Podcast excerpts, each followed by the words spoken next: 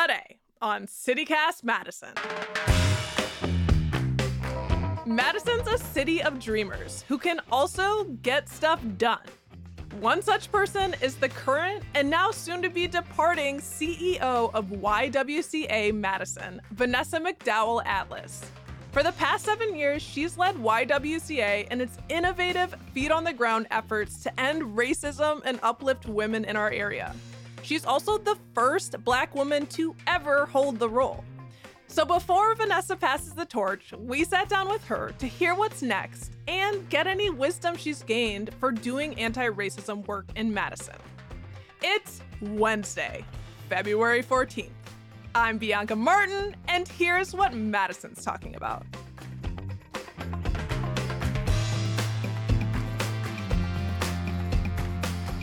Vanessa, hello. Hello. How are you, Bianca? It's good to see you and, and talk to you today.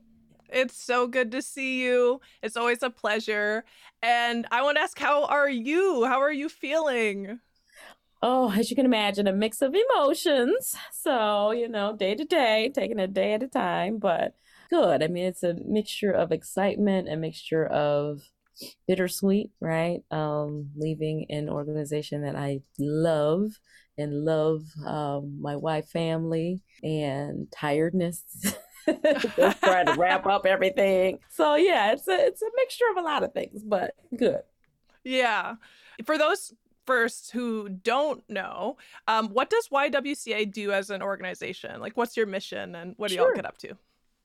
So, our mission is to eliminate racism, empower women, and promote peace, justice, freedom, and dignity for all. And we do that in sort of three programmatic areas, I would say, of housing and shelter, uh, racial justice or race and gender equity work, and then also our job training and transportation work. And so, in those three buckets, we have multiple programs that we serve our community uh, with. And so, we try to take a holistic approach uh, and being able to provide multiple services uh, to individuals from, uh, in in that building, um, and then being able to provide uh, employment opportunities and, and job training uh, opportunities for individuals, transportation, which is huge. Uh, so trying to connect all the dots that you know individuals may be um, struggling to find resources for to be able to you know really maintain a life here in Madison. Mm-hmm.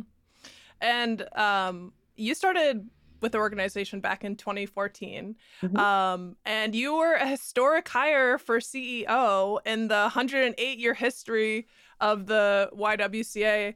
Um, you know, when you took on CEO, you were the first Black woman to ever take that position.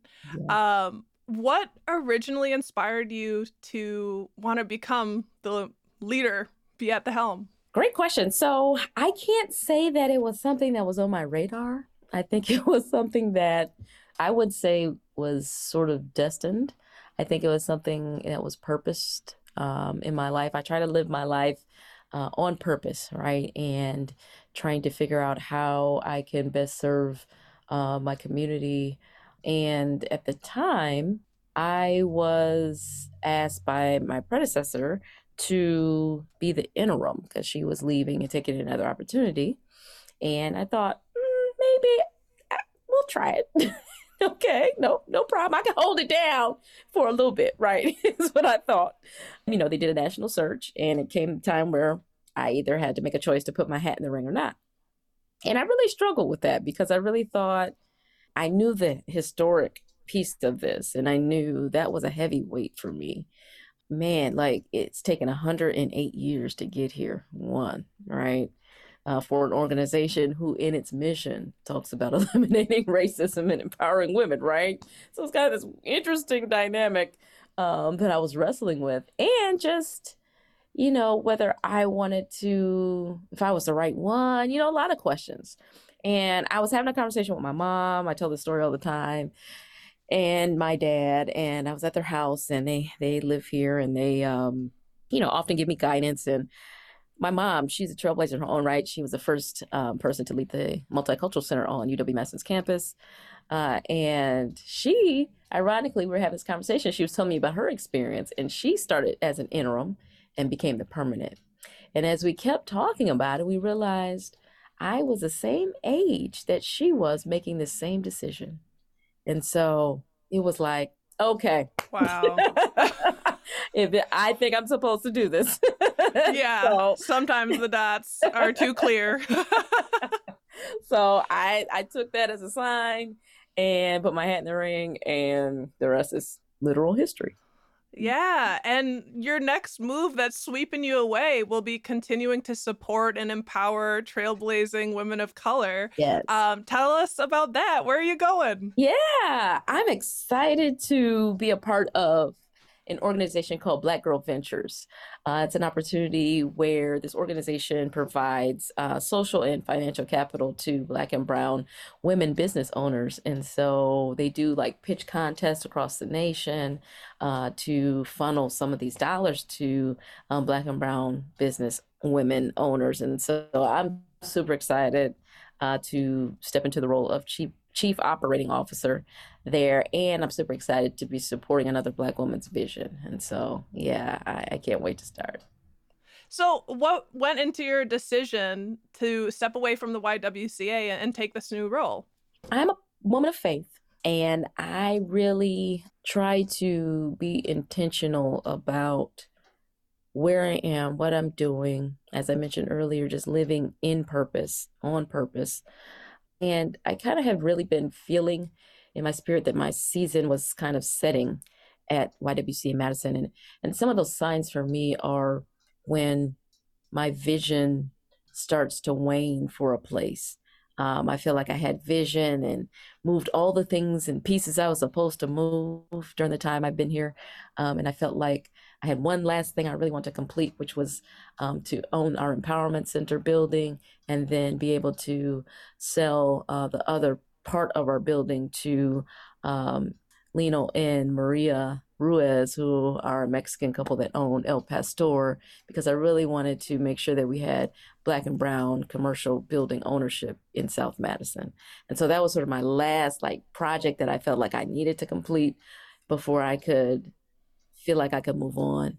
Ironically, in my faith, the number seven usually represents completion. And I will have entered my seventh year as CEO here in January. And so it just felt like all of the things were lining up for me to hand the baton off uh, to the next leader who has vision. And I'm super excited for Jerry, who is yeah. going to be uh, leading uh, as our interim CEO um, and I just know that Jerry is going to take it even higher. So I'm like, super excited about that. Yeah, so Jerry Paredes uh, Vasquez yeah. is going to be the interim CEO. Yeah. And after you just told that story, you know, it is it is kind of a step into possible being the next leader in general. What might you share about her? Yeah, so Jerry has led our race and gender equity department for uh, the last six years, and it's really kind of the engine behind our racial justice summit that we have every year. Uh, that I know you have participated in and been in our rooftop party. yes, last year's life changing and, and fun so, and bombastic. Yeah. the dancing part. Yeah, so like it was. It's been in my spirit that you know she's the right one. Uh, the way that Jerry thinks about uh, our mission and and lives out our mission not only in the work but in life i think is important. And i know that she has vision for uh, where we can go next. And so i often you know tell jerry that she's brilliant she's a thought leader she's um, someone that always works to work in co-creation with others. And so I think that is going to really be great uh, for the next phase of the next season of YWCA Madison. So, you know, leaving, you're leaving the organization in very strong hands. How are you feeling about the state of YWCA as you leave? You know, now having been there for a decade and been contributing, and as you said, carrying out your vision, what are some of what's some of the legacy that you're leaving? Yeah, you know, it's been interesting. Each year, I try to be intentional about setting the tone for the year with a word or a phrase or something that kind of leads us in that year. And so this year, I felt led that our theme for the year is reflect. And so it has really been fitting. I'm kind of departing here, and ref- I've just been in reflection mode uh, for a while and just thinking about all the things that we've been able to accomplish together and how we have drastically changed, you know, in terms of our internal culture. Uh, we're definitely not who we used to be, right? And I'm proud of that. I'm proud of the work that we have, you know, intentionally been doing to make sure that we are practicing what we're preaching, right? That we're actually saying and living out our values of humanity, community growth, and restoration. And that's something that we uh, put together as a as a collective YW family uh, right before actually COVID hit, and we didn't know that we would have to use these values, you know, in such a way. and so it's been beautiful just to see how we are interpreting the values and really trying to live them, right? And so mm-hmm. I, I hope to leave that legacy of humanity, community growth, and restoration. I hope to leave um, a legacy around just being able to be you, be yourself in leadership, not being conformed, um, but allowing uh, the beautiful pieces and gifts that you have to offer to come out, right? And share with the world. People don't know this, but my staff does very well because I tell this all the time that by nature, I'm an introvert. And so this job has made me like, has pulled me to really be out there, right? In ways that were uncomfortable um, and using my voice. And, you know, it was hard for me in the beginning to share my voice. I was a little scared to do so in large spaces with people. Like, yeah, one on one, cool, but like in front of everybody, eh, not so much. Now it's like the more I have practiced that, now you can't shut me up, right? Like now I'm using my voice wherever I can, you know, to stand on our mission, to stand on who we are, to stand on the fact of bringing voices that sometimes aren't in the room. Um, and so I hope to leave that legacy too um, of being able to use your voice um, because we need to hear it.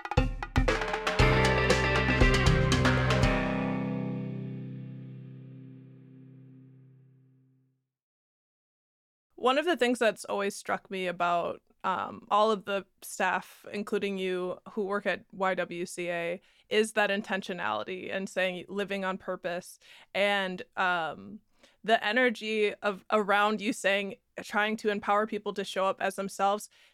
That makes me think of the anti-racism work of that there's not just one construct. There that's what we've been we might have been handed a white supremacist construct, which that word and phrasing scares a lot of people, but that's what it is living in a, a predominantly white culture where there's expectations about how someone might show up and it can be really challenging for for us to say it, you know, the most politely way, yep. uh, folks of color, uh, to step into leadership. Like, what has that been like for you in Madison?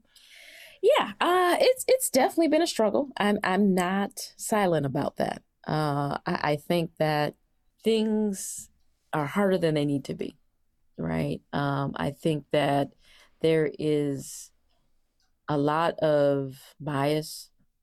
You know, I talk all the time about dealing with racism, sexism, and ageism, quite frankly, in this role. And how to have to navigate that every day is exhausting, right? I think there are spaces of opportunity of growth uh, for our community around this. And I have seen, you know, sparks of it um, just in the work that we do. And it's it's one of the rewarding pieces, I think, to the work when the light bulb comes on for people and they're like, oh, so yeah, what I was doing was problematic. yes, it was. right. Dun, dun, dun, uh, Level so, three. right. and so I think for me, it has been one of those things where I don't want to be silent or create a picture about leadership as a Black woman and sugarcoat it because I want people to really understand how hard it is. And I and I want people to really try to see in what ways do they contribute to it being hard? Um, I think sometimes all the hoops we have to jump through sometimes are ridiculous. You know, um, I have watched and been a witness to just some of the processes that our city puts in place and they're designed you know on face to be supportive of communities of color but really they're a deterrent to communities of color and that right there is just disheartening right um, having to jump through hoops to do the right thing or or jump through hoops just for what's right mm-hmm. um, can is a challenge um, and yeah. so i would say i i don't like to you know gloss it or i don't like to make it seem like oh because i always get the question about what is you know uh great about Madison or what's and give me something that's challenging. I'm like, well, can I just tell you what I want to tell you? yes. it just it's challenging, right? Yeah. Uh, can I give you the gift of my honesty? Um, can you be interested in my full truth and what's yes. true for me and my experience? Yes. Um, because people, it is it is particularly disturbing when you do do that and it's rejected you know because it's yes. a vulnerable space to yes. to share criticism frankly yes. yeah I, I hope that i have you know in connection to your other question about legacy i hope that i have left uh, a legacy in broader in this city around breaking down doors and opening doors uh, for others to be able to come through a little easier than I've had to do it. Yeah. Mm-hmm. Are there any specifics that you could share about how you could see Madison maybe, you know, over the next I'm just going to be generous 10 years. um taking new steps, like things that you've really hoped to see around eliminating racism? Yeah, I mean, one off the top of my head right now is we have to figure out this housing crisis we have to think outside the box. I think we're too, you know, in the box with our thinking around how to help solve what affordable housing could look like in Madison. Uh, I don't think we have even touched the surface of trying to figure out what that looks like. And what I mean specifically about that is how do we bring communities of color back in? Because I feel like they have been pushed out because we can't afford to live here. Um, that needs to be figured out quickly uh, because I feel like we're in an interesting phase. It's almost like we're at a crossroads where we, we can either go right or we can go left. And as a city. And I think if we do not really figure out what it will take to make that a priority, I think we're going left.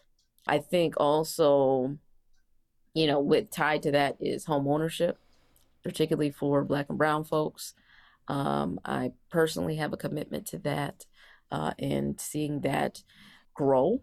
Uh, I have my own LLC that I uh, work in collaboration with my business partner Kamal Calloway uh, called Madison Roots, which is the goal is to create Black wealth in the Madison community through home ownership, right?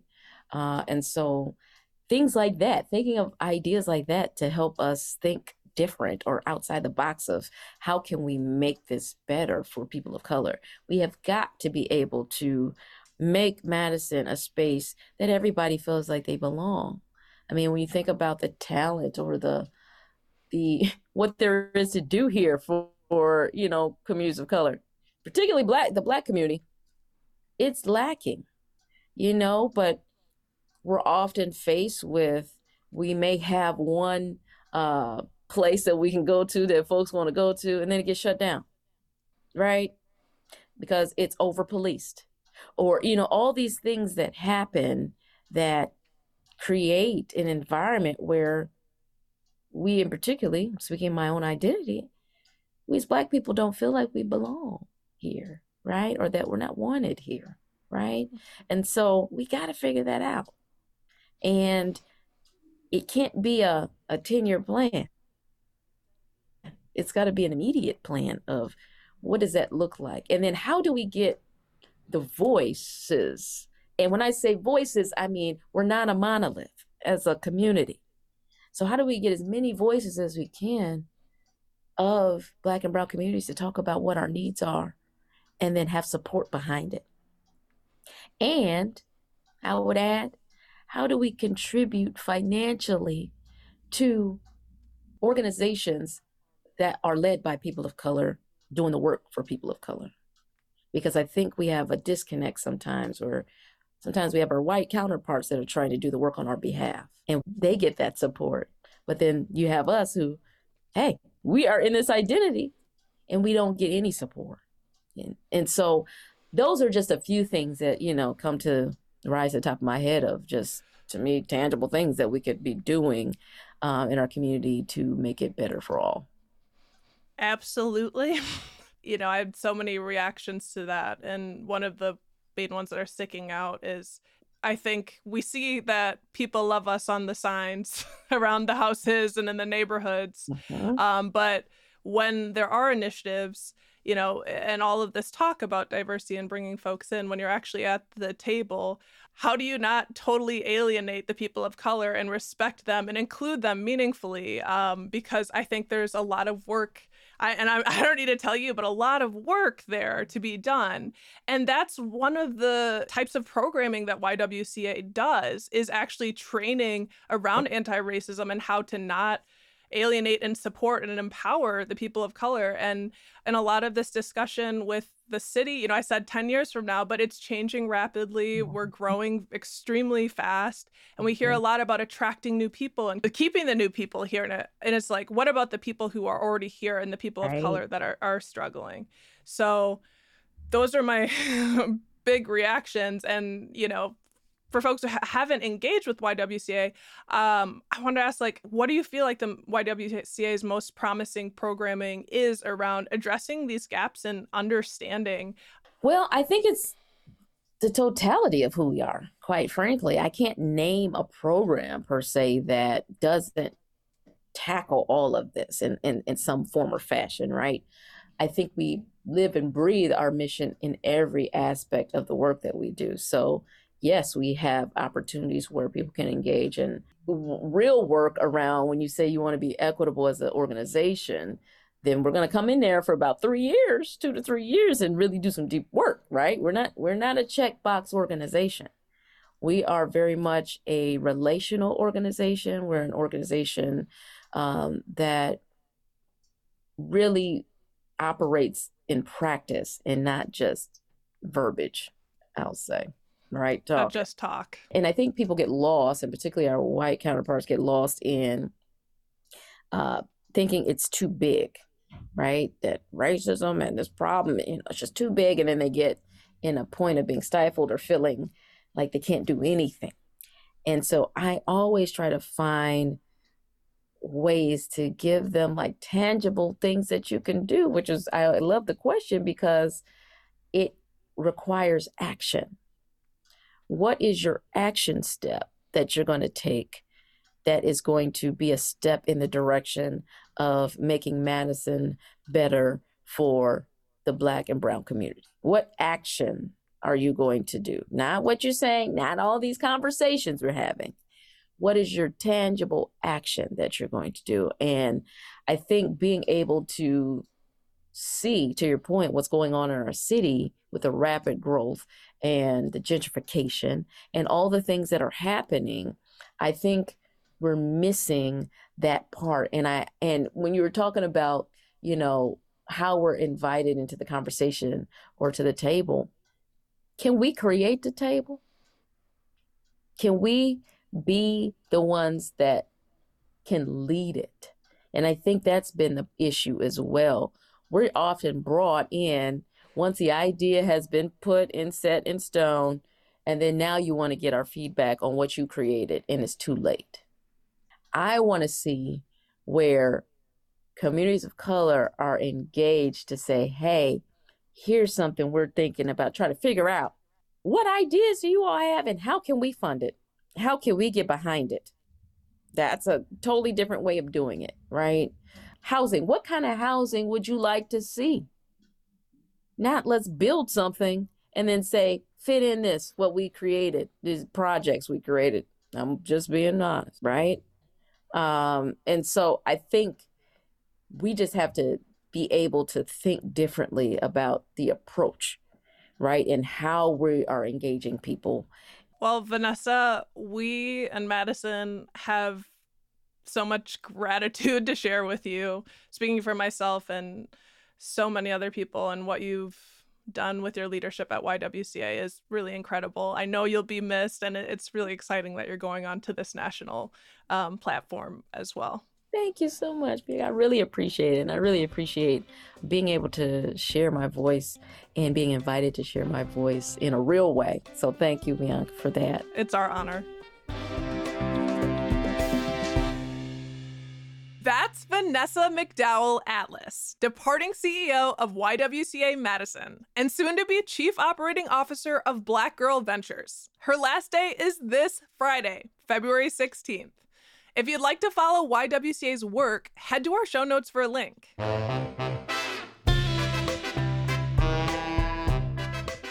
That's all for today here on CityCast Madison. I'm Bianca Martin. If you enjoyed the show, why not share this episode with the most purpose driven person you know? We'll be back tomorrow morning with more stories from around the city. Until then, keep it anti racist.